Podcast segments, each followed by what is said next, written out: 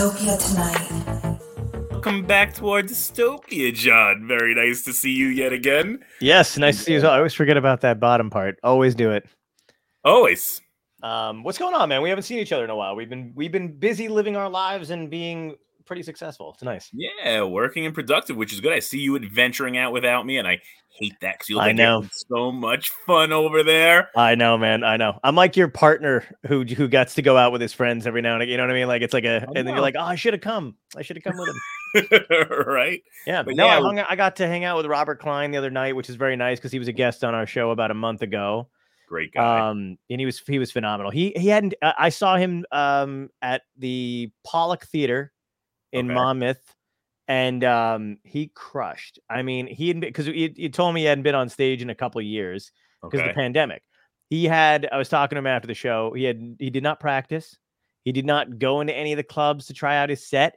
He just went and did that show. And he maybe checked his notes once. I think once he went back to the piano and like kind of looked at something and then came right back out and just beautiful. Got a standing ovation. Um, he is a very very nice guy. We had a blast. Like riding a bike, right? His muscle memory for comedy must be like so on point. Yeah. Bang, right there. He did say it was like riding a bike, and he said, but also I would not get on a bike. He's like, at my age and my condition, I would not get on a bike. I but yeah, he was he was phenomenal, and I think that I think we all have that insecurity about because I think you know during the pandemic we were all doing that where we were questioning you know uh, whether we could do it anymore, and then as soon as we hit the stage again, it was just every you know the energy from the audience Yeah. and and just the natural talent kicks in. I feel like if you couldn't do it, you sucked to begin with, and no one had the heart to tell you. Yeah, possibly, right? Like So they just let you do it? Yeah, but it was nice. He was great, and uh, and then I did uh, that red carpet event, which was Which amazing. was awesome. Yeah, I was Yeah. checking it out. There's a great clip on uh, John Poveromo. If you check out the reels, you'll see the interview about Kate Bush. Did you see her? Make sure you take a look yeah, at that. that was really cool. I got to talk to Tony Visconti, who's an amazing, uh, who's Bowie's uh, producer forever, and he worked with Bowie on some of his albums too. He plays bass. Amazing. Super cool. Yeah, he was amazing, amazing guy, and everybody at the Key Change event was was awesome. So it's just been great, man. Been busy. Yeah, and I was stuck out. I had a bunch of business to do out in Vegas, and then Mhm. my flight got canceled multiple times, and that was a little bit rough. So I know, man. Two days of cancellation. I see everybody out. There's so many people in the airport. It was like watching a comedy when I like I I wasn't mad that it happened. I was like, all right, I'll go back and get another hotel. Right. People erupted. It was like the Maury Povich show. It was very, very interesting.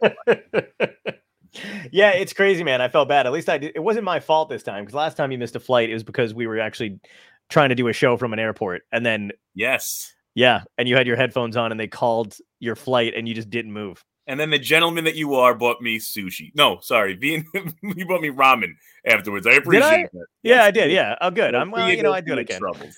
What I did was while I was away, I made sure that I was able to follow you and watch everything by going over to YouTube at Dystopia tonight. So you can follow us. We're almost at that thousand subscribers. We're going to do a giveaway.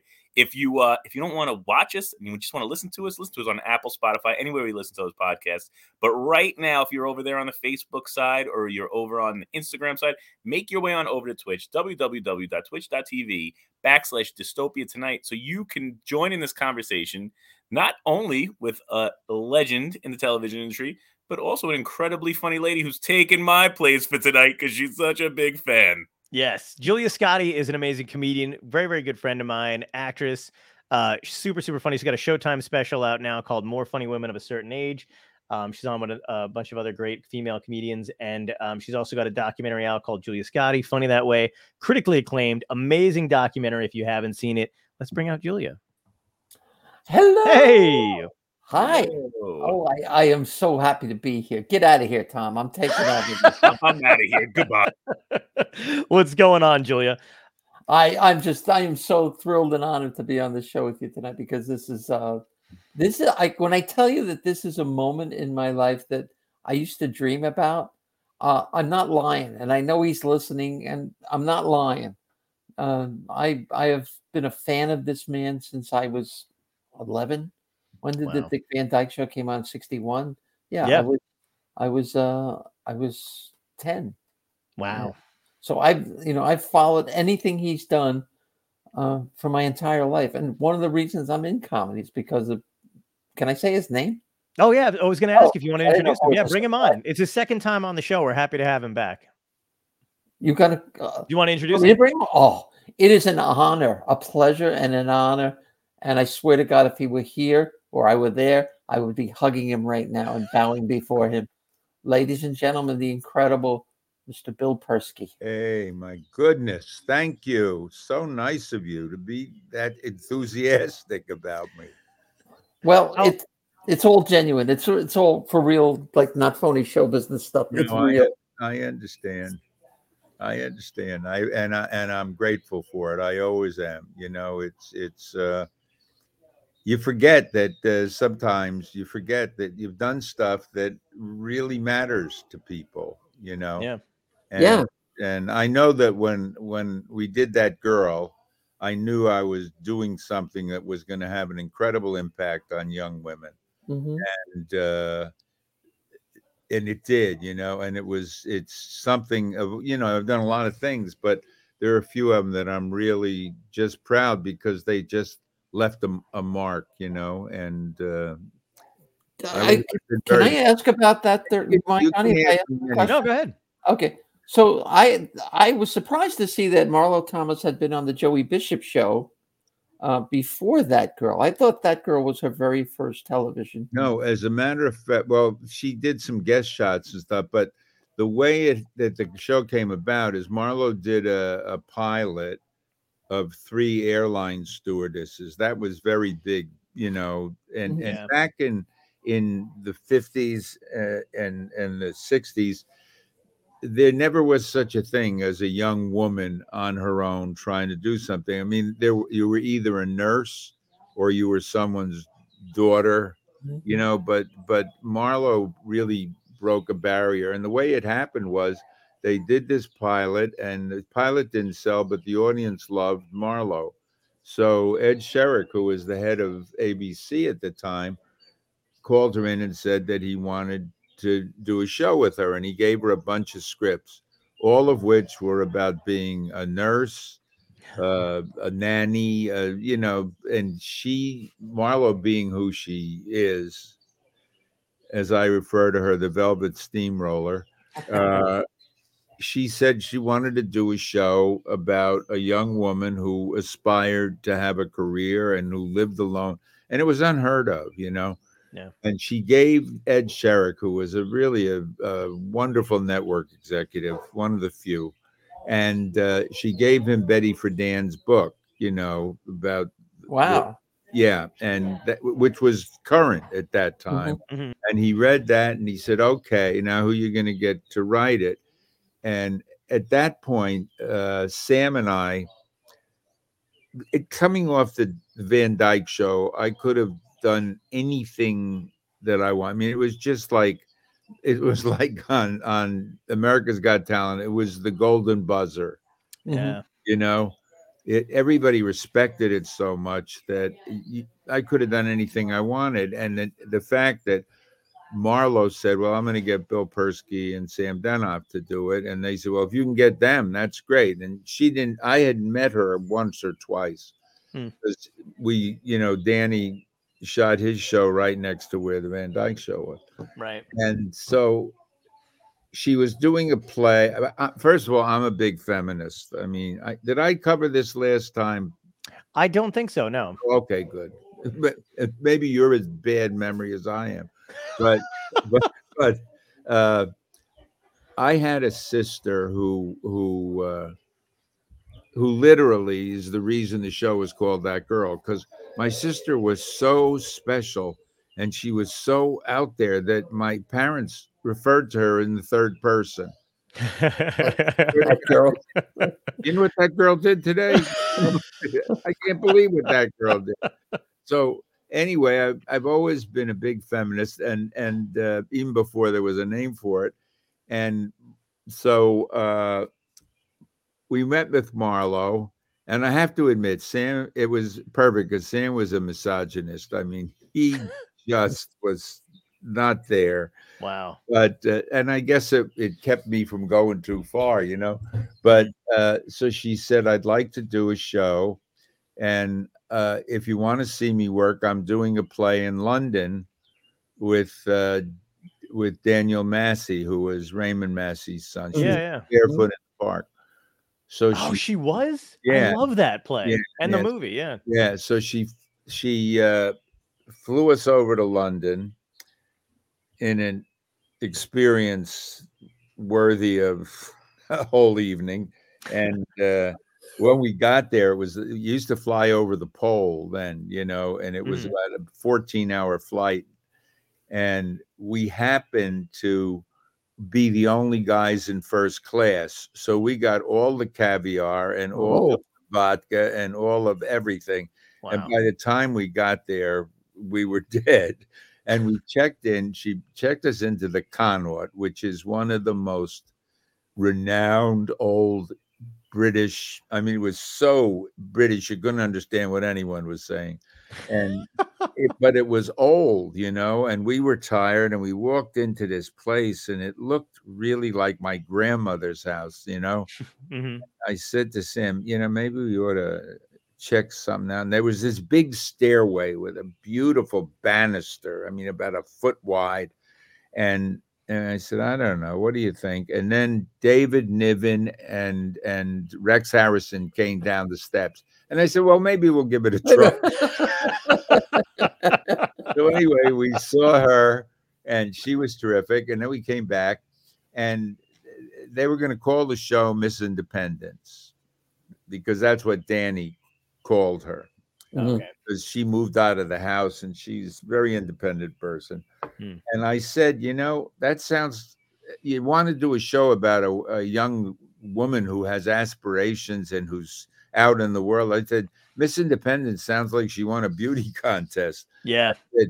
I told her about my sister and I said, I think we should call it that girl. And that's how that came about. And it, it made for great opening sequences Well, too. yeah, you that tag, yeah. you know, and the funny thing is, we did it in the pilot, uh, and I said, I want to show that the different aspects of this girl. Her parents thought the world of her. Then she had an agent who was trying to sell her, and he was talking about how brilliant. And, and then there was there was a picture her parents had of her graduating where she looked great, and then he had her her uh, you know her fake sheet with all of her publicity pictures in it. The agent you saw and she looked beautiful, and and each of them said, "I don't know what to do with that girl." And then the agent said, "You're really going to be happy. That girl is on her way." And then there was a shot in in a restaurant, and a guy said to the busboy, "Where's my who's my waitress?" And he said, "That girl." And there she was with ketchup on her face her hat falling down and the camera zoomed in. And I said, you know, it's a great way to introduce it. But we ended up doing it for 150 shows. wow. And it's one of the more recognizable openings Yes, of, you yes. know, of and and people would would say, you know, to somebody, that girl, you know, it, it was really great. We were we were lucky. And the show was the show was wonderful. And and and Ted Bessell, who played her boyfriend, Love Ted Bessell. Ted Bessell, God love him, he died so young. Wow. And and uh Teddy said he had his com- he had his fan club picture was the back of his head. He said, no one ever saw him. It was always Because they always showed it from the back. it was always yeah. from the back or and over shoulder shots and stuff. He, Yeah. Was a great staple on that show, though. Too. Yeah, I mean, he he's one of those those classically underrated, you know, characters in, tel in television. That was just, Oh, Teddy was yeah, he was amazing. and he was one of the funniest guys ever. I wrote a pilot for him about a guy in therapy, Oh wow. And it was called Bobby Parker and Company. Mhm. And it was, you know, people would say about things Sam and I done, had done, and s- somebody'd say, "Well, it was ahead of its time," you know, and Sam would say, "Yeah, the world wasn't ready for shit yet." I did, I did this pilot by myself. I I wrote it for Teddy, Mhm. and nobody asked me to write it. You know, it was not like I went to a studio or anything. I just wanted to write this thing for him. And I was having lunch at Universal with this guy, and he said, "What are you doing?" And I said, "Well, I, I got a couple of things." I said, "But I wrote this pilot for Ted Bessell that I really love," and he said, "Can I see it?" And I said, "For twenty five thousand dollars." And he said, "What?" I mean, that was a lot of money back Yeah. in 1969, 70. Sure. And uh, I said, the truth is, I wrote it because I wanted to. Nobody owns it but me. And I made a pact with myself that uh, if anyone wants to read it, it's $25,000. So it happened that Sid Sheinberg, who was the head of Universal, was at the next booth. And he said, Sid, Bill wrote this thing. And he said, it's 20. He says, okay, give him the money. So we made the pilot. Wow. And uh, what was really special about it was it was a guy whose mother and father were always talking to him. His mother was played by Joan Blondell, if you remember. Oh my god! Wow. Oh my god! Oh, And his father was Tom D'Andrea. oh, Oh, Gillis, God. And Gillis, yeah. and psychiatrist was Tom Poston. Oh, jeez Oh, Louise, no what way. a cast! And uh, so it you you got the awareness that this guy was the result of those voices in his head Mhm. and it was timed out that there you know there were things where Mm. while he was thinking it was them talking to him it was really it was really an amazing amazing Is there a copy of it anywhere? I, get, I i think it's online you can find it somewhere bobby parker and company Wow. Yeah, and that uh.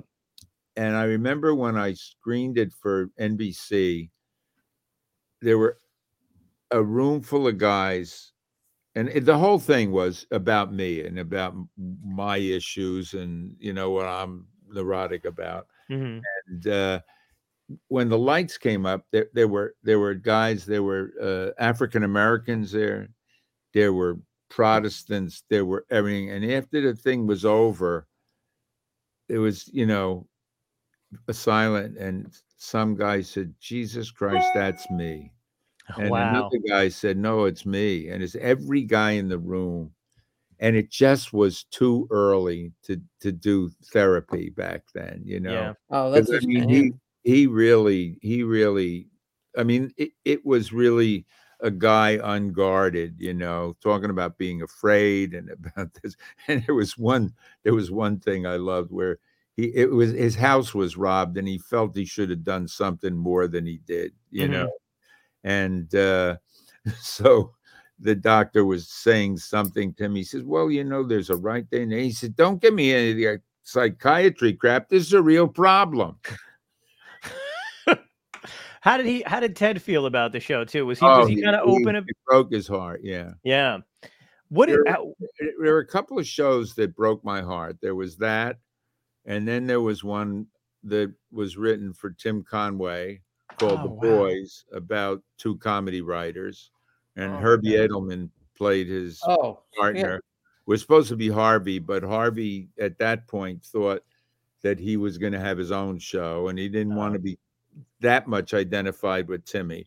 okay. And- but the opening scene of that was coming home from two guys coming to their office after a funeral and just talking about this dead guy and you know trying to start writing and all i mean it was just that was a brilliant show it broke my heart can I ask you a question about Tim Conway? and anything, Frankie Burnham? anything I about always wondered, I you know, in a supporting part, Tim Conway was absolutely brilliant, but Mhm. yet it seemed like every time he was in a lead, uh, it the, the the the thing just never took off. yeah um it, it was hard to to pin down tim first of all he was so brilliantly physically fun. Yes, And he was absolutely. good as he was his I'll recommend something to you, a movie I wrote and directed for him. I'm writing. called Roll Freddy Roll. Okay. Okay. And it was about a guy who, through a series of circumstances and to impress his young son, ends up going for the world record of being on roller skates. So it was Tim Conway on roller skates for one week of his life, Now that I can see. including being a pallbearer at a funeral. Oh my oh god. God. You know that church on Pico out in LA, across from uh, the golf course. There's Oh, a I'm beautiful sorry. church with a big stairway. And we shot at that church. And what Tim Conway did coming down those stairs, I mean, nobody, nobody could. I mean, I shot a half hour of film of him just opening a heavy glass door Wow. and because he couldn't, you know, and he went off a curb and got caught in the grating of a sewer. I mean, the stuff he did. Wow.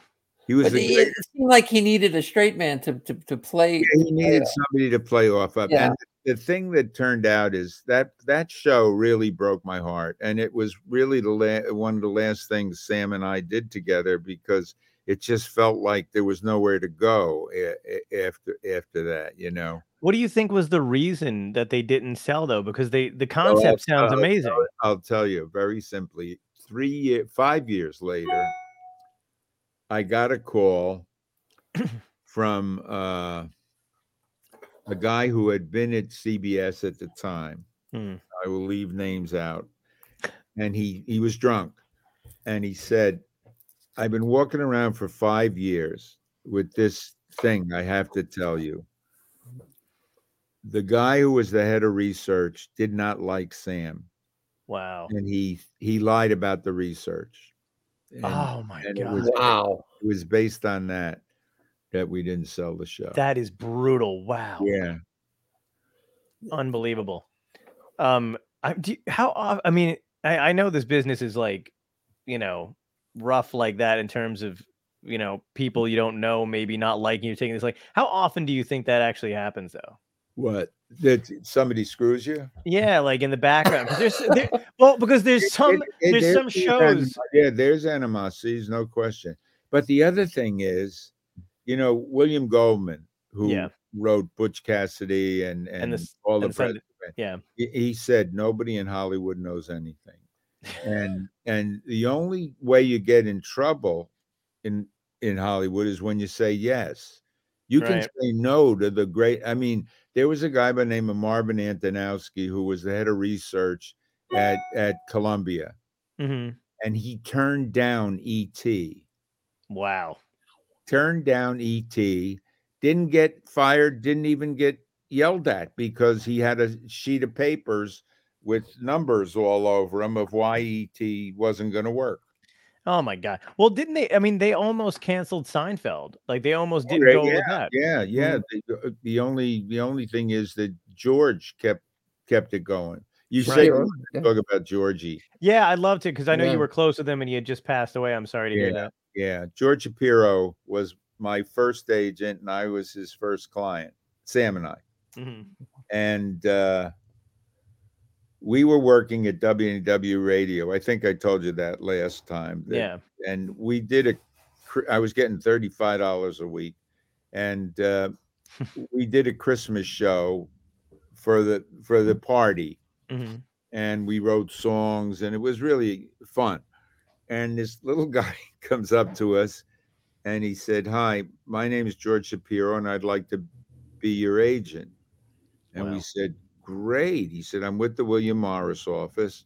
And I said, "Oh, great. Do you, you have a card?" He said, "No, not yet, because still this afternoon I was in the mail room, and I, I, didn't, I didn't get my card yet." And I said to him, "You know what?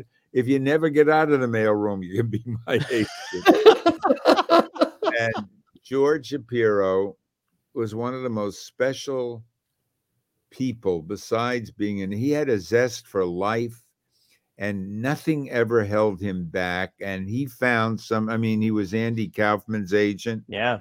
and Yeah. he found jerry seinfeld and you know and he was the most loved guy in the world i swear to god he was just i mean we we start uh, we started out doing writing for stand-up mm-hmm. comics you know back in the in the 50s Yeah. when there was no there was no comedy club there was no uh comic strip you know there were no comedy clubs there were strip joints that would have a comic come out to talk while the girls put their clothes back on to come out and take them off again. Right.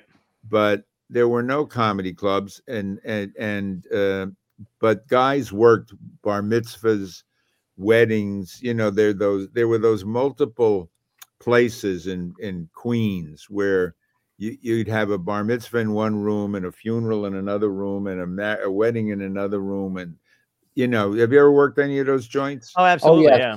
yeah. Yes. yes. Lots of banquet, lots of banquet halls and weird that- nightclubs. More than I can remember. yeah that's the education though you know Yeah, That's It is. absolutely. if you're gonna die you may as well die among friends I'm a, I'm about to do another one in a couple weeks, unfortunately, because I need the money. But uh, Where? I offered to do a, a oh god in Clifton, New Jersey. There's a birthday party and it's in a banquet hall, and they I mean the money's good, but you know it's a birthday party, so I know it's going to be death for me. And and I just came back from doing two shows in, in Vegas and, and Palm Springs for a quote over 55 community. Uh-huh. But they didn't tell me how much over 55. Yeah, they were way, way over. there. yeah well it's it's hard to get laughs out of people who are hooked up to all kinds of machines Oh, yes, they I were did a birthday people. party once where uh, it was it was somebody's 80th birthday, and it was their aunt's 80th birthday, and she could give a crap less that I was there. yeah I don't think she knew. And they they didn't have the equipment that I you know, because you send out what you need. You're like, yeah, I'll do the show, but I just, you know, do you have a mic and do you have a whatever? And like, yeah, we got a mic. It was a Fisher Price mic, like, Uh, like a kid's thing, and I just Christ. I just Oh. held it and kind of went around the room and yeah, got my it- money. It's it's those kind of joints where you say, not only did I die, but the the the, the woman who had the birthday died too. yeah, we buried her and my career on the Yeah, same day. My career, yeah, Yeah. But boy, you learned. God, Oh, did you totally. Well, we learn. got we I, well Johnny did it, but I'm old enough to when I started, I worked at Pips in Brooklyn and Sheepshead Bay. Do Oh, yeah. did you know Yeah. that? Uh, Yeah, you, Oh. did you ever do the elegante? no, I didn't do that, but That my, was my, high intro- class already. uh, my Wow. introduction was Pips, and that was brutal, just absolutely brutal. But I learned that it, it toughened my skin. You know. Oh You get- yeah. Well, I I think I told you last time, but it, it since you weren't here, it's Joey Bishop had the best experience. He was playing a club in in in Steubenville, Ohio, Hmm. and someone came in and robbed the place while he was working, and he panicked. And these guys with masks and guns and uh, bags, and the people were throwing everything in, and Joey just froze. And he said, "Keep talking, kid. You're funny." So he, he's now doing material from God knows where. And Oh. and then when they finished robbing the people, they pulled up a chair and sat down and said, "Do some more." So Joey is doing it, doing, and then they said, "You're gonna make it, kid. You're really terrific." And they reached in the bag and threw him a watch that they just stole from someone. oh funny. My God, that's amazing. What do you what do you think the connection was back in the day between mobsters and comedians? It seems like everybody from like Bob New like Well, whenever I listen to Bob, the club, they they owned the clubs. You know, they but were they but they really took a liking to entertainers. What it, like like you couldn't be touched if you were liked by the mob. yeah, back yeah, no, that, no question. Yeah. Well, They- Rosemary, Rosemary's uh, Rosemary, yeah. documentary, yeah, Oh she- yeah, Rosemary was the darling. Of, That you know, documentary was Rosemary. phenomenal. yes, it was. but uh, those days were great. You know. Which is why I love the Max Calvada episode. I'm sorry to go back to the. Oh yeah, yeah, That's a brilliant That- episode. that the Jack Larson played yeah. that characters. It was just great. It was so bad. 'Cause I love to hear you say encore. And And then, well, what most people don't know is that Calvada yes, was the name of the production front Sure. company. It was it was uh it was Danny and and and and Carl CA Van Dyke, Mhm. Danny and Sheldon Leonard. right. And Sheldon, of course, was uh, one of on this. I tell you, Sheldon Leonard was a brilliant and amazing character. I mean, you know, he and Anthony Quinn played Indian Indians in Cecil B. DeMille's movie. no, I didn't know that. Yeah, they rode they rode together as Oh, Indians. hysterical. That's hilarious. Didn't Sheldon Leonard save the Dick Van Dyke Show at one point? Oh yes, absolutely. yeah. They put it on at such a bad time slot, and and Sheldon went to to uh, Jim Aubrey, who was one of the most. They called him the Smiling Cobra. He was the first of the really killer network executives. Wow. And Sheldon went to him and he said, "You put this thing on at nine o'clock with a lead in. Both of them. We'll, give you- we'll give you a real hit." I said I said, "You know, there was a coffee that came out back then. It was called Mocha Java. Everybody said Mocha Java because you could only say Mocha Java out of the side of your mouth." And Sheldon said, "I tried that new coffee, Mocha Java, and." you know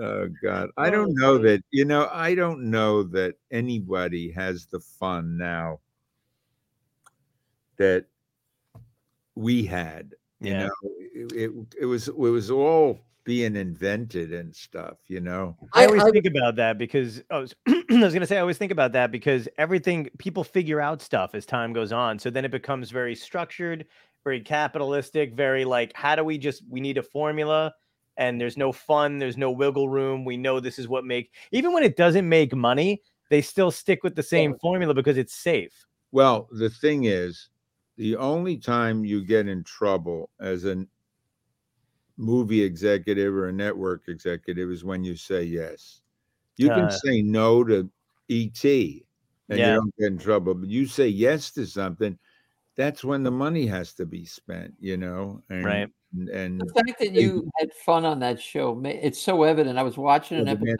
The other, yeah, I was watching an Oh my episode the other night, and Robin Laura watching a, a some movie or something. But the voiceovers are Jerry Paris yeah and Sheldon Leonard. I'm going. I can just picture them off off camera doing these voices. It was.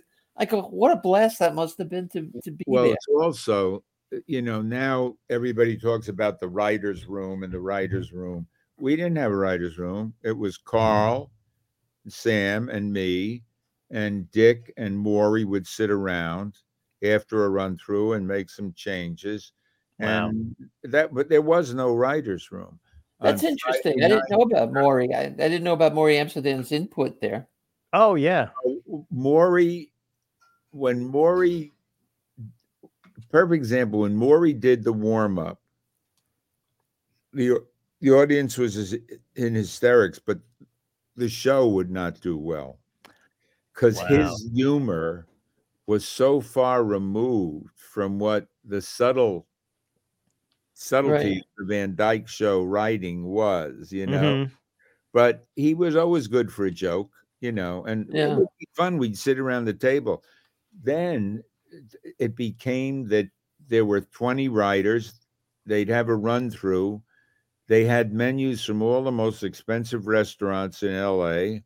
They'd order $3,000 worth of food and they'd sit until four in the morning rewriting the script Wow. often when it didn't need it. You know, it became a, a- there's a guy I don't you know Bob Ellison. You know the name Bob. Yeah, yeah. The, the Herman. No, that Mhm. was Herman Glitcher. Was No, that him? Bob, no, Bob Ellison Oh, was a, a writer who Yeah. got five thousand dollars to come in on rewrite night on shows. That's how funny he was. hmm And uh, Bob Ellison, I, I may have told you this thing that he did last time, but it's to me the it is the most perfect example of a brilliant comedy mind.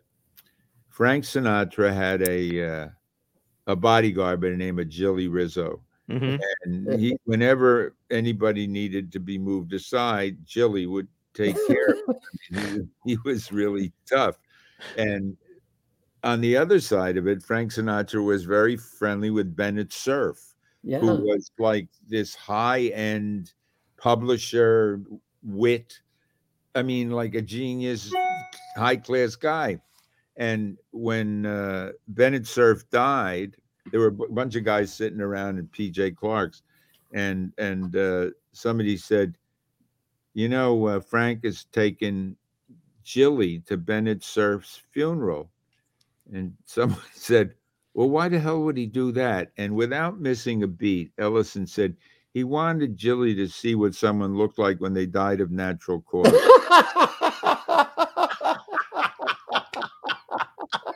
I mean,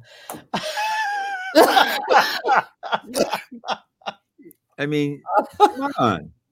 Brilliant. Brilliant. Oh God, that's funny. That's hilarious. Without any thought.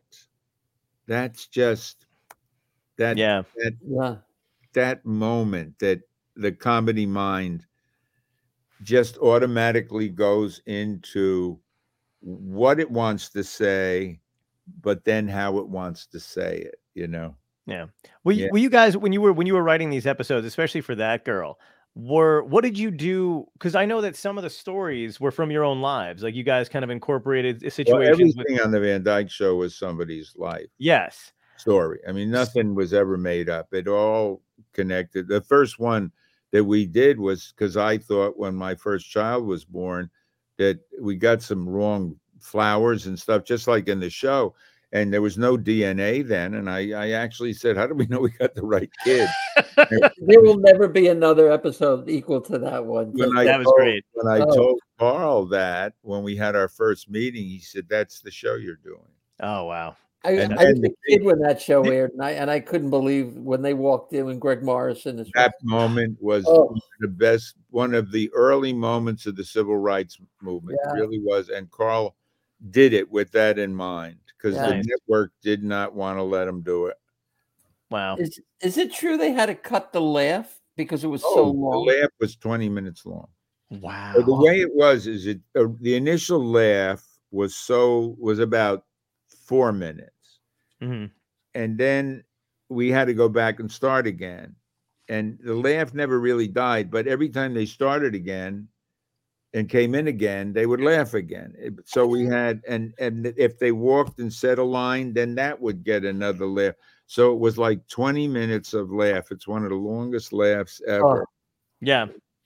What was uh, there's an episode of the Dick Van Dyke show where Laura gets her foot her her uh, Oh, toe stuck in the thumb. But there's there's also an episode of that girl where she gets her finger caught in a in a bowling, bowling ball. ball. Yeah, yeah. Was there something back in the day with like women getting their appendages caught and stuff? Who the Like, how did you who- I don't know. Who the hell knows? If there's an open hole, put something in it. you know? It's actually how I live my life. So I don't I'll know. tell you, I'll um, tell you, and I may have again said this last time because it's it's just a, the perfect example of what happened with women on television mhm. in 1960 in 1965 when we did that girl we did an episode where she was having company come over and there was something happened to the sink and it backed up in the kitchen and she panicked and she called her father Right.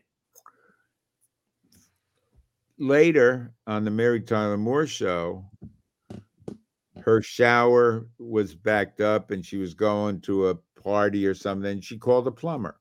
hmm On Kate and Allie, five years later, they had a problem with the washing machine. They tried to fix it themselves. They flooded the basement, called the plumber, and Kate had an affair with him for 10 episodes. So, in that 20 year span, just how a plumbing problem reflected what was happening and what the level of women from the father to the plumber to having an affair with the plumber. That's a, that's a good point. I, you know, approaching the same situation from a different era and different morals. Yeah, I said it was like, yeah, that's great. you know, that girl and Kate and Allie are bookends, and Mary was in the middle, you know, and it was You should you should pitch something. I mean, I I've never thought of about it this way, but uh, there, that would be an interesting documentary to do about how things have progressed Absolutely. just based on the culture within television and how it reflected it. Well, you know, I'm doing. I met. I did a. I s- there's a. That was interesting. I lost my mind altogether. There's a, a venue in Sag Harbor, hmm which is near Shelter Island, and it's a church that they redid. This couple who are just amazing. They're artists, and they they wanted a space for shows and some. They bought this old church, and it is the most brilliant performance space you've ever seen. And I spoke there in November, and Oh. uh, when they have oh god, the Catherine Graham dancers were in residence for a month during the summer Wow. you know they, they do great things and when i spoke there was this young kid I, he had a mask on and i he was waving to me and i thought i know a lot of kids and i thought i knew him. And afterwards he came up and i realized i didn't know him. I said well you don't know me. Why were you waving? He said i wanted to make you feel good. And this oh. kid has now become my best friend. Finney his name is finney wow. and he is the most amazing kid. He's 12. Mm-hmm. And I decided that I wanted to do something with him for the church during the summer for kids. So I'm doing, we're doing a film called When I Was Your Age. And it's going to be, I'm going to take him back to when I was 12, Wow. Oh, how cool! play the street games and Yeah. Yeah. And then I have a number of other people who are going to be in it when they were 12. And Oh we're my God. just bring them through the ages up to now. And it's called When I Was Your Age. Uh, when I was your age, from there, from there to here to where. And if I could jump in here, I uh, Bill, I I I'm going to be performing in Sag Harbor. Oh, really? When? I'm going to be there. I'm just looking at my uh, July 30th. I'm going to be at the Bay Street Theater. Oh, really? Great. I'll come. Oh, I would love that. I would be so Absolutely. honored for you to come. Absolutely. Oh, you have to let me know, and I'll and I'll, I'll have I'll you, tickets. get my email and so I'm there. Oh, I'm there. I'll leave right after this so I get a good seat. oh, I hope y'all. I hope that would. You don't know how. how oh my God! All right, go ahead, Johnny. Come on, go Absolutely. I- I'm there, man. I love this. I'm so glad I got to connect you guys. Yeah, Oh. good. Are you Um, doing what, a stand up or a play? Yeah, I'm there with. Uh, we're doing. Uh, uh, I'm there with my friend Anita Wise. She's opening, and then I come out and I'll do an hour. So I'm just. Oh, uh, how cool. yeah, yeah, yeah. and I'm very- Julia is absolutely a, she's she's one of the hardest working can talk. comedians I know, and she's super funny. You can I'm go me sorry? on the stage. You can go me on the stage and we'll talk. Oh, Ooh. that would be so swell. Yeah, I'll do yeah, whatever you want. I would love that. Oh God. all Yeah, right. I'm here. the 30th. I'm putting it, wait a minute, I'm putting it in the phone Okay. right now. Nope. I'll give you this my am- number off camera, my phone number, and you can call me. Just let me know for sure you're coming. Yeah, and I'll- Oh, I'm Give it to everybody. Don't hold out. in there. July 30th. July 30. Oh, I can't. I'm doing someone's bar mitzvah. No, I can't. He's booked. He's booked.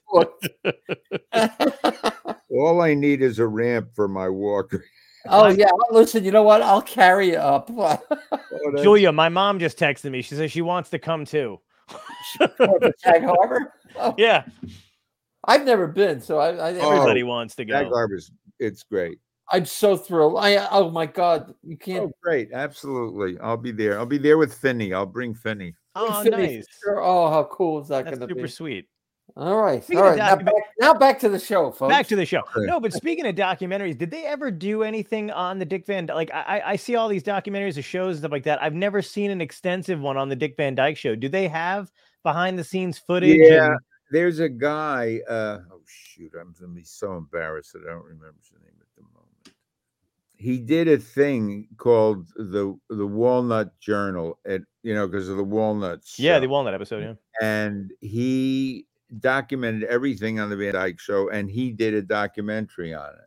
Oh wow, I've never heard of it. Yeah, um, I, I, I'll, I'll, I'll track it down and I'll get you the information. on Thank it. you. How did that show come about? Well, it I- came about because Carl, after s- s- show a show or after Caesar's Hour, whichever one came last, he was on Fire Island. There was a whole bunch of them. He and Mel and Norman Lear, they all used to go, What are you barking at? I don't even have a dog. and uh, he he didn't know what he was going to do next and so estelle who his wife who was one of the great ladies and a great you know of course you know one of the greatest movie lines of all Yeah. times estelle Mhm. and uh, which your audience should know that in Harry Met Sally, Estelle Estella's the one who said, "I'll have what I'll she have what she's having." having. and Rob flew her in just for that line. Wow. And uh, at any rate, uh, Carl said, I, I think maybe I should try and write something. So he wrote over the summer 13 episodes of a show Right. for himself. And he did the pilot, which didn't sell. Morty Gunty was in it with him. I remember that. Yep. played- yeah. And uh, Sheldon Leonard found out about it and he said, Anybody who's got 13 shows, I want to meet. We can't let them go to waste Right. and uh, so that's how it it started, Sheldon. And then he had seen Dick Van Dyke in in Bye Birdie. Birdie. Yeah. and He said, "This is the guy who's better than you to be you." And, Wasn't and it true they had Johnny Carson originally in mind for that show, right? Yeah. I think so. But then they saw Van Dyke. That was it. And Mary had interviewed. You notice about Mary had interviewed to play Danny Thomas's daughter. hmm and he said no one is going to believe that that nose gave birth to that but he always remembered her. And so when they were looking for laura uh, danny said to carl there's this girl have her come in. And she came in and carl talked to her for two minutes. He came over as carl would do and took her by the top of her head lifted her out of the chair and walked her into sheldon's office I found her. And that's Wow. how Harry got cast. And that could never happen today, I don't think. Do you? no, there'd have not. to be nine million committees, you know. What- But Jerry Paris, I'm sorry, Johnny. I didn't No, I mean was to- gonna ask. Well, I was gonna ask about Jerry Paris too. So, Yeah. what was? I mean, he he got to direct some of those episodes, lot. and A lot. John yeah. Did most of the beginning ones, and then Jerry became the regular director. when did that? When when did he? In I mean, how did that wind up happening? The third year. Third year. I guess Jerry just asked to do one, and then it worked, and he just kept doing them. What was he like as a director?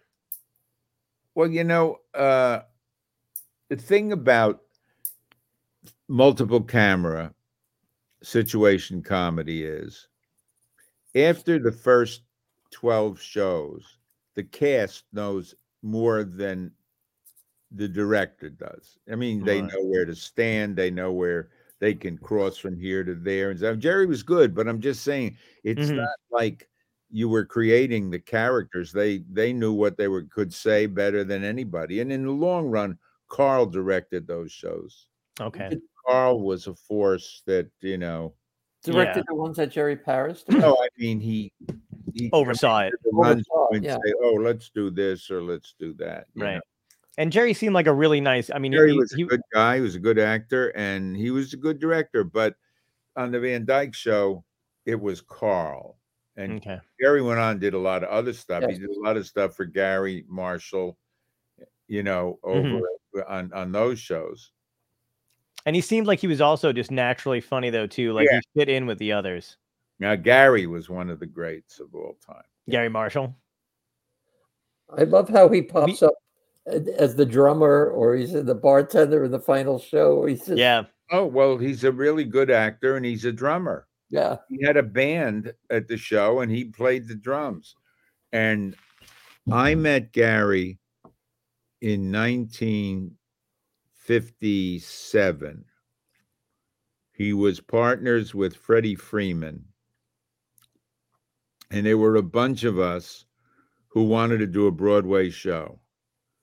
And it was uh, Sam and me, uh, Garry and Freddie, Bill Angelos, who wrote for for Carol Burnett, and Saul Turtletaub, who was one of the greats, Right. and uh, a guy by the name of uh, oh Jesus, Henry Pearl, whatever. And here's what happened: we were called the Ten Scribes, and we were going to write a Broadway show, and we would meet once a week, and we would read, you know, what we were going to do, and Freddie would not let Garry talk. Oh my God.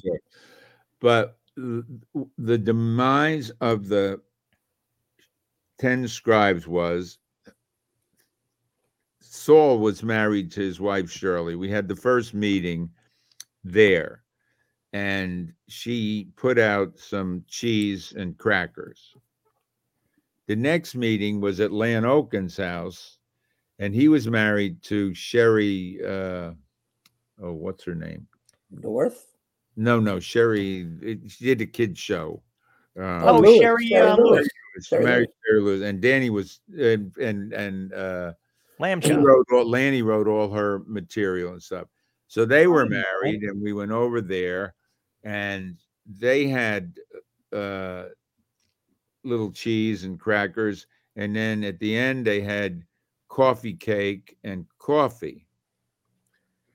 The next meeting was at Saul's house again, and they had some chopped liver and uh, other little appetizers, and they had coffee and cake. Oh, the other guy's name was Jack Urbont. Jack Wow. Urbont lived with his mother on Central Park West in one of those 90 room apartments. Jack Urbont's mother served a six course meal, and we never had another meal. we ate ourselves out of the business. You know, it's just you reach a point, it's almost embarrassing where somebody will say something and I, I, I have something that relates to it, you know, and I just have to s- stop myself sometimes. no, we You you know know? we you're I if I I mean I I start I I started comedy at the dawn of the you know the stand up age the new stand up age Right.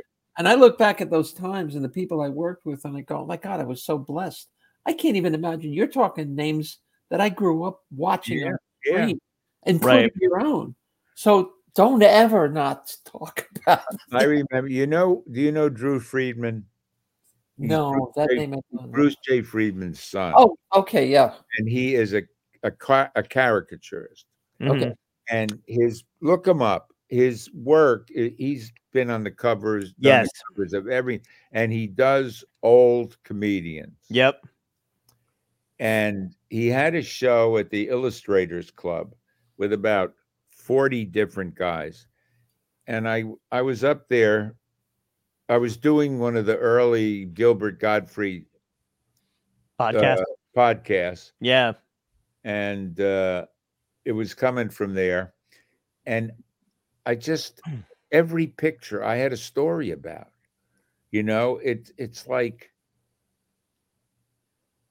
you just pick it up along. I don't know if the, the exposure at that time was so much different than it is now. You know, Yeah. it was more more of a fraternity and uh, you know Sure.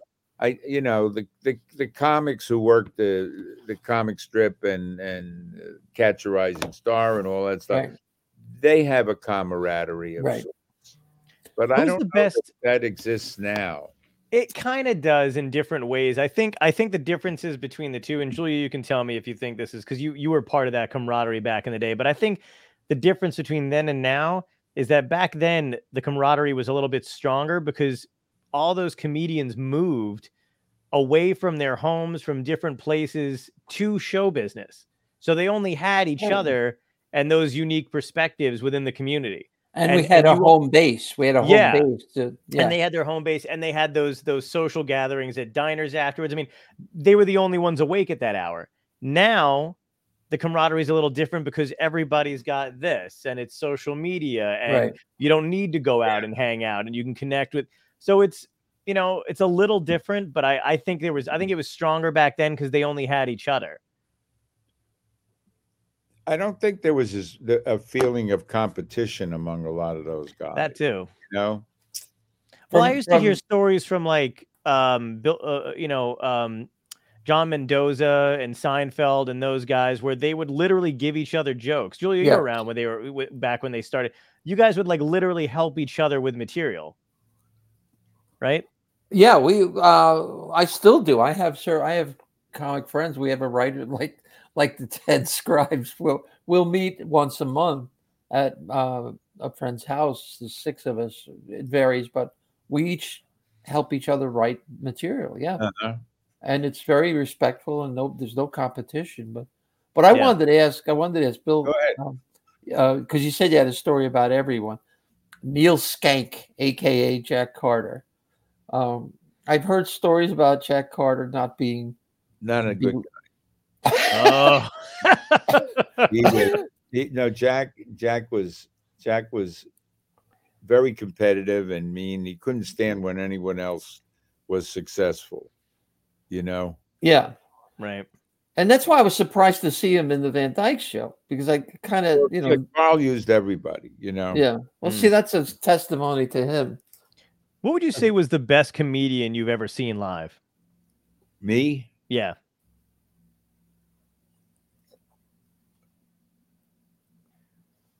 Well, strangely, Danny Thomas. Really?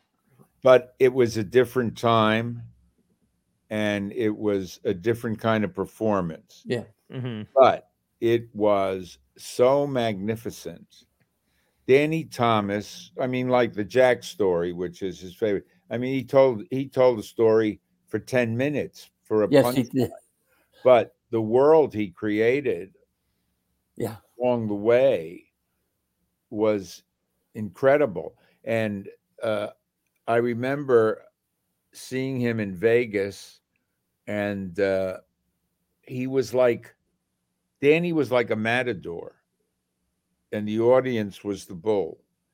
And he would bring them in and let them do passes and that, and i remember my wife who was of that time number one wife not not particularly a fan of comedy or me for that matter but at the end of one of danny's stories she literally stood up and yelled olay at, at the sands i mean Yeah. like watching a matador perform Hey, he had a story, and maybe you can help me because I've searched all over the internet for it. The, the, the, the running gag was I'm hot in the boots. He was an Italian guy in a phone booth, and he's trying to, he's talking to the, uh, don't talking to remember the, that one don't even see, nobody has it. He did it on Make Room for Daddy, I think, and I never saw it any other place, and I've tried to find it. And if you don't know it, then I must have imagined don't it. Lost. i'll try and i'll ask marlo uh, Um, but you I've know got a couple pictures, by the the way. Joey- but I was going to say, I've got a couple pictures to show you that a, a friend of the show, Dan Pasternak, who I think you know. oh i know dan sure Yeah, he sent in these photos. Tom's going to bring them up. Here we go. Oh larry shapiro Yeah, And George, George Sla- Slaughter, right? Yeah. George Slaughter and Paul Provenza. There's Dan. Oh I my god! I think he said that is from the um 40th or I think it's the, I'm trying to trying to read his text. Send- uh, Tom, send in the other picture. There we go. Oh, that's Sam, and oh, that's us. Yeah, I Oh, think that is that from the reunion, the Dick Van Dyke reunion. You know, I'm. I think it might be. Yeah, Sammy looks a little bit old. Yeah, Who's in the middle? Who's George. that? Oh my God! I didn't reckon he was so Yeah, young. He's so young. Wow. what else? That's Um, great. he also he said he said the Dan said the funniest line he had ever heard was from Buddy Hackett at Milton Berle's funeral. He said to Barbara Sinatra, "Next time we see each other, I hope it's under hacky, happier circumstances, like a Jack Carter's funeral."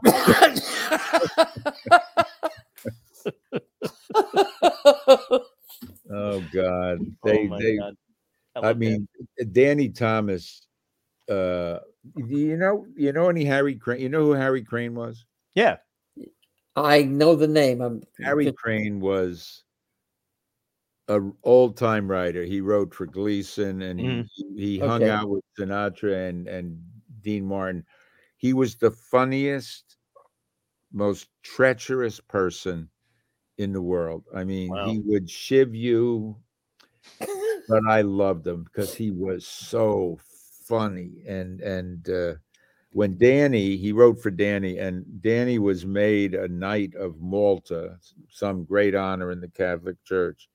and uh, there was a thing at his house, and the Monsignor was there or something like that, and there were candles all over the place, and and the Monsignor said about how how devout Danny was, and Harry Crane said, "Are you kidding? He's so devout he can't get fire insurance."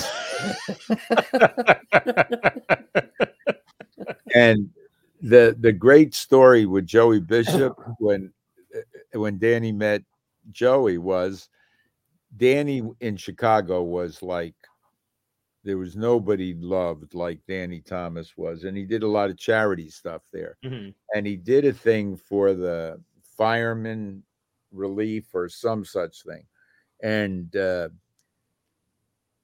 he absolutely killed the, the knocked everybody down, laughing, laughing, laughing, and they couldn't breathe anymore. And then he, when he was through, there was this long aisle going up to the elevator, and so he finished, and in the applause and everything, they said, "And now an up and coming young comic, Joey Bishop." And uh, when the, the applause died, Joey came out and said. Whatever he said goes for me too off the stage, follow Danny into the elevator. Was there ever any? I don't know where I read this, but was there any ever real rivalry between Danny Thomas and Sid Caesar? No, I, they were such different comedians. Right. Yeah. Okay. That's what I. Mm, But I, I wasn't sure if they were respected each other. Oh God, yeah. Okay. You know, uh, see you say the story when Sid was really toward the end of being able to perform at all. Mhm. Some guy wrote a book about him, and uh, he came to New York to promote it, and uh, I put together because I was doing some teaching at NYU then, and I put together an evening with Sid and these kids. Hmm. And there were about 150 kids who had no idea who Sid really was, you know. And Sid was in such bad shape then, I had to have him on stage before he before the audience came in because it took him forever to move. And for two and a half hours, those kids fell so in love and saw stuff that they couldn't believe. You know, clips Yeah. and Sid talking and telling about stuff. uh, I mean, it was one of the most incredible evenings. It was, and it was toward the end of him really being around.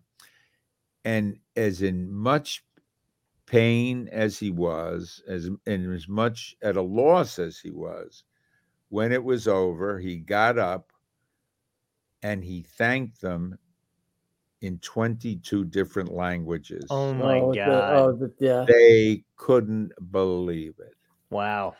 And I went to see him. I mean, I only worked with him rarely. I mean, I wasn't part of that group, but I did some stand up, uh, some nightclub pieces for him and stuff. And I did, oh, because of Carl, when he did the reunion show, Sam and I got to write with Mel and Mel Tolkin Uh-huh. Wow. Carl and Sid for the Imogene Coca, Howie Morris reunion. And I was, you know, you, you you sit there and you think, what in God's name? When do I open my mouth Mm, in this room? right. And uh and when you do, you don't stand up when you do it, you know. I got it because you don't got it, and then you got to sit down. You know that moment. Oh God, Uh, there are two two pieces from that show that I I, I one is the, the the three haircuts. Well, Like- it, it was actually Progress Hornsby. Are, are you thinking of Sid's show in general? Sid The- show, yeah, where the three haircuts come out. Yeah, the, the, yeah, they- None of them could dance, and they danced their ass off. The reunion show, he did Progress Hornsby, Uh-huh. the most far out to the moon. That's right. For Brian and, and they were pitching stuff and everything and it was i guess the second day and sid was saying and uh, i progress have finally met the girl of my dreams and i i shall marry her and i said because we are the same religion strawberry and that was it i was in oh, that that's sounds, great. uh, that always reminded me of uh, Dick Shawn's the hippie character, right? Did they? Did they? Do you know what I'm talking about? The one he did in uh, in the producers. yeah Yeah. It's like he borrowed from it. oh god dick shawn was he brilliant Oh God. I spent, I mean, you say something, you know. I spent a You're not going to bed tonight, Bill. We're just going to keep talking. Sam and I spent a weekend in F- in Miami. We had written a piece for Shawn, a musical version of Lolita that ran 20 minutes. wow. Brilliant, brilliant piece. And we went down because he was breaking it in, and Rickles was in the downstairs room at the Delano, and that was when Rickles was fat and angry, and uh, and also on the bill with Shawn was Sophie Tucker, Oh wow. and we spent got snowed in. You couldn't get back to New York, so we spent three days in Miami with Don Rickles, Sophie Oh. Holy shit. Wow. Oh my God. See, that's the kind of stuff we're taught. Those Yeah. memories. Oh, yeah. I mean, unbelievable. And out of all of them, who was the funniest? I would say the funniest person of all hmm was Conway. Really? Wow. I, I Wow. that I believe. He seemed like he was rapid fire off the cuff. Conway. Conway did stuff. I- I remember one night we had a dinner party. It was Mhm. Conway and Carl and Estelle and uh, two other couples. I don't remember. And my wife had bought these big white porcelain plates, but they were almost like placemats, but they were plates. hmm And so we were sitting there, everybody's talking, and Timmy didn't say anything for a while. And Carl said, What's the matter, Timmy? He said, I'm just thinking, you should, with what? He said, I don't know if I can still do this. And Carl said, Do what? He said, I used to put a plate this size in my mouth. Carl said, What? He said, Yeah, it was a thing I did, and it was really exciting. yeah, I'm going to try it. Now we're talking a plate 14 inches wide, and he's preparing himself. 20 minutes. Puts it in, no, puts it down. Finally, Carl ran out of the room and said, I have to leave or I'm going to die. Just out of nowhere. Then one night at Carl's house, we went over, and in the bathroom, they had these paper towels that were held together by these little hands yeah. Uh, was springing. Timmy went to the bathroom. He came out with his fly open, hands coming out of his. He said, "I'm really, I'm, I'm really embarrassed. I'm, I'm, I'm gonna need some help." He said, oh God. "I mean, Amazing. unbelievable." And as well Oh. as I knew him, I didn't know him. Oh, Nobody, wow, nobody really knew him. Wow. Uh, but look, if you want to see really some brilliant Conway, roll Freddy Roll. You can watch it online. I, I got it on here. yeah, I wrote it down. I'll check yeah, it out. Yeah. I got to ask you about Lots of Luck because I love Dom Yes. DeLuise, and I think he was like the he seemed like just the Tom? most genuinely sweetest oh, man, Tom was the sweetest guy in but the world. funny, so funny. Well, here's a perfect example of networks. We wrote lots of luck, and it was specifically written to follow Sanford and Son, which was pretty raunchy for the time. And the pilot of Lots of Luck was about them buying a new toilet seat, which was pretty crazy. hmm And we were supposed to go on at uh, nine o'clock on Friday night. We made the pilot, and it was it was really a great pilot. And the network said, This show is so good. We're going to start Monday night with it. And I said to them, It's not that good. Wow. And we'd already shot a show where he was going out with a girl who was a hooker and his friends were paying her because, because they didn't want to tell him. So here's this show that needed some of the soil broken for it. And now we're going Monday night, kids home, and the show died. Wow. And I, I remember it with great anticipation yeah, that show coming on the air when they started running it, and I would read blurbs about it and the cast. And I'll go, this thing's, and then the theme song came on. I go, this theme song is like one of the best theme songs. I'm a kid, and I'm still like it, you know. And I was very disappointed, I gotta say, with with the fact that it didn't last. It- should have Yeah, lasted longer. it was funny, but and then the one that really was a killer too was we did a show called the Sunday Dinner Hmm. about an Italian family that had don't know dinner every Sunday together. One of them was a priest. Ron Carey was in it. He was, in it, and then Linda Dano was in it oh wow! Wow. and she was married to the most Presbyterian white bread guy in the world. hmm Joe Sirola played the father, Okay. and the show was written. They asked us to do a show to follow Disney on Sunday night. Oh wow. And they came home from church and they were watching football and they were doing it. And this great genius I mentioned earlier, Martin Antonowsky, the the research guy, they made him the head of programming. He changed us. We had we oh we also had Kaye Ballard in it. Oh jeez. Oh my God. Yeah, and uh, he changed it. We had already sh- shot six shows, all of which took place on Sunday and had to be on Sunday. And he changed it to Wednesday night. Uh Now you have a show, and then they changed the title of the Montefuscos, which was their name, which Johnny Carson used to make fun of.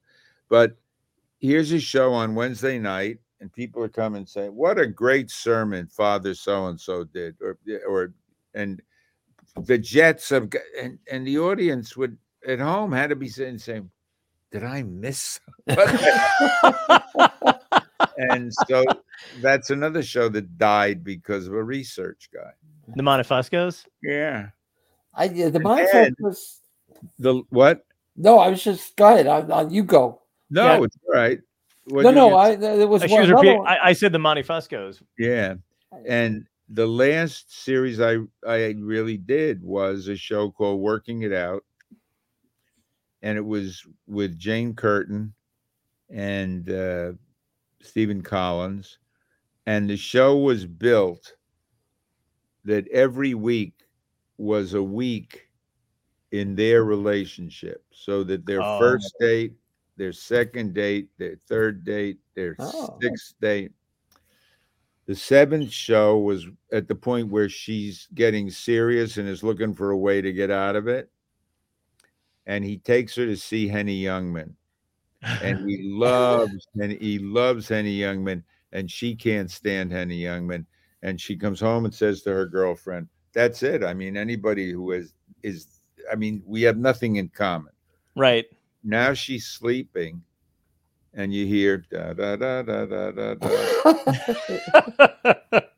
Henny Youngman is sitting on her bed with a nightcap. oh my god, how funny! he haunts her through the whole show. Everywhere she turns is Henny Youngman. I mean, that's the kind of show. That's Yeah. very hip. That's pretty Oh, hip for that God, time. was Yeah. I got- I gotta pitch something to you. I don't even know if I should do this live, but I'm gonna do it live because I've been thinking about this and I've got some a bit of a script written for it. You ready for this? yeah, sure. All right, here we go. I want to do either I want to do a movie, but I want to do it about because I don't know if you know there's technology now where you could basically supposedly download your brain and you could you could update it. And then basically so when you die, you're you're there's an essence of you like your your brain scan. It's not technically you, but it's got all your memories and it would be in a computer. So I thought, wouldn't it be funny if Does it eat? if it's me, it eats. Trust me, I would find a way after life to eat. So, but but what I thought would be really funny was that you know because you know how men are, we forget to do stuff. If what if this guy just forgets to upload his brain for five years, and in that five years he's married, he has kids, but he gets into a horrible accident and he and he falls into a coma. And his wife is like, "Don't worry, we we're rich. We've been backing up his brain." And because he hasn't been backed up for the fi- past five years, he comes back, but he has no memory of his wife, his kids, and he's and he's five years young. You know, he's the older version of himself, and he Uh-huh. has to live his life. He has to decide whether he wants to spend it with his family or go live it five years the way he was when he was single and a s- and a bachelor. That's my idea. Okay. is. And now the world has it, and I probably screwed myself. But I That's think it's a good idea. Yeah. Why not anything at this point? The three of us are going to write it right now. We'll be, we'll be the seven, the seven, the three scribes. Let's do it.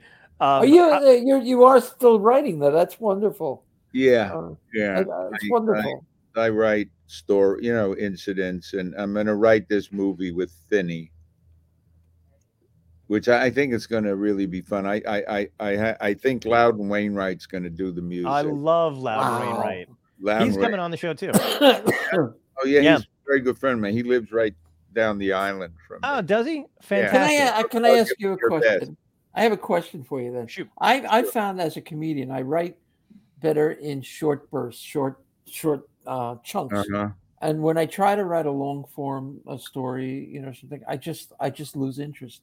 I, I just can't sustain myself in that. Do you? That's why you're doing what you do Yeah, and doing happily. You don't have to do the other. I know, but I want to do the other. I Oh, want to be able to. I want to be able to do it. Okay. Uh, well, just write. Don't think of it as one thing. Write one, then continue it at another point, and then put them all together.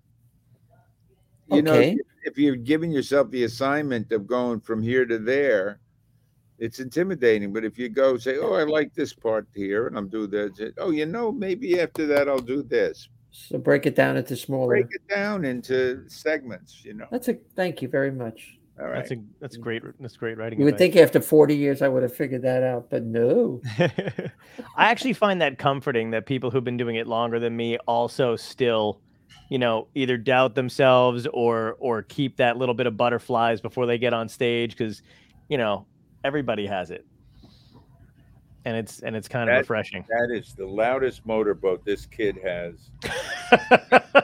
Sounds like I couldn't hear anything. I didn't hear anything. sounds like the end of the world. You hear that? No, I can't hear it. No. I hear a Oh, little. now I hear it. something. Yeah, yeah, I Yeah, hear yeah, I it. hear a little bit I'm of gonna something. go have some milk and cookies. Excellent. Um, And it I'm is, gonna be it, and I'm gonna go to take a nap, so I'm up for the 30th of July. Oh my God. I, I I'm going to get my you know my information to you and, Okay, and by all means, I will. Yeah. and it's been a blast talking to you again. Thank you so much for coming oh on, man. my I really God. appreciate it. I, this is just I had fun. Thank, Thank you, you. guys. Yep. I'm Thank always so much. available. I'm 90. I'm running out of time. Oh my God, no, dude, you look great. I, yeah, what, You do. What, what is your secret, man? Because you you, You just look fun- amazing. You know what it is? I swear to God. For 30 years of my life, before I got my nerve injury, Hmm. I did Tai Chi every morning of my life. Wow. And it really, and the doctors all said it made such a difference in that I would have been more crippled. There's just a, a, and it was just a great thing that I did. Wow. I taught myself from a video. It took me two years, but I that was that was my source. I would get up in the morning, and uh, it would tell me how I was going to be that day. You know, it was like a barometer. Carl used to do things. Oh my god. Well, you know, Carl, Carl, there was a thing called the Canadian Air Force exercises, you know, Mhm. and part of it was scissor kicks. Oh my that, god. You, know, you do that. Carl thought you jumped in the air and did them. Carl was doing scissor kicks three feet off the ground. And, and Martin Landau said to him, That isn't how you do it. You're going to kill you. But Carl also, early on, he had a bad back and he went to a guy, and the guy said, Every morning you do these five things before you get out of bed. And so every morning, Carl did that. wow. And he was on Conan's show. And the day he was on Conan's show, he had fallen down the stairs Oh my god. and he didn't get hurt. Wow. And Carl said, It's because of these exercises. wow. Amazing. Hey, do, Uh, I, I think Julia could be the new mod. What do you think? Oh, God, yes. There you Are go. you- where are you actually situated right now? I'm in I'm in Jersey. I live Oh, uh, you're- whereabouts? at the Jersey Shore near Tom's River. Oh, I you- grew up in Atlantic City. Did you Oh, really? nice. Wow. Yes, I saw Sinatra. I mean, I saw Martin and Lewis. At the It's- 500 Club. Oh God. Wow. Jeez. Yeah. Yeah. I've been. I'm. I'm from North Jersey originally. I grew up near uh, uh, uh, a little north of Weehawken, but uh, Tom's Rivers. I read a thing. Very Hasidic now. Lakewood. Yeah, yeah. Lakewood. Lakewood, close to Lakewood. Lakewood. They're, Lakewood. they're moving in. yeah. the- Uh, I'm in Long Beach Island. I'm close to Atlantic City. yeah. well, we'll have to have you down for a barbecue. Bill. Yeah. The Jersey Shore, man, that was it. Yeah. Growing up in Atlantic City was the best thing in the world. Yeah. The proof of your manhood was to swim around the steel pier. Really? Did Yeah. you do it? Yeah. Oh wow. Or die? Or Yeah. die. It was literally. Yeah, yeah. And hope that the diving horse didn't land on you. I actually got to see the diving horse when I was a little little kid. Yeah. Like, that was the most amazing thing I had ever seen. Yeah. Wow. The, the horse was not happy. You know? No, I could swear the horse was yelling, That's but I don't want to go. They never let it do any interviews because it would have it would have blown the whole thing. Never interviewed that horse. Oh, All God. guys. All Good right. to talk to you. Thank you. Yep. Take care, man. It was a Thanks so pleasure. much. Good Bye. night. Lovely. That was great. Oh, Johnny, that was. Oh, we're still on the air. We're not. We're still on the air. Happy oh. birthday, Julia. That's Oh what I'm. God, that that's just. I'm I'm tearing up because that's a, that's a dream come true for me, and I'm sorry if I jumped all over. No, this is. I. I'm glad you had a blast. He he had some great questions and answers Oh, and and the fact that he might come see me, oh my God, that's like, He's he'll do it. I know he Oh, will. oh Jesus Christ! I'll give I you hope- his email and everything. I hope I'm funny. All right,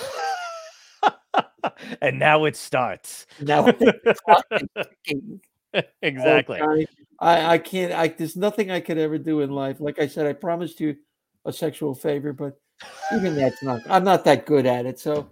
Um, I appreciate it. It's the thought yeah. that counts in this It case. is the thought. I mean, I, you know, if I were good, I would absolutely follow through. But you, you don't want it. It's You know that count. That's on both counts now. That's that's Yeah. doubly generous of you. But I, you know, I love you, and uh, I thank you so much Right back the, at you.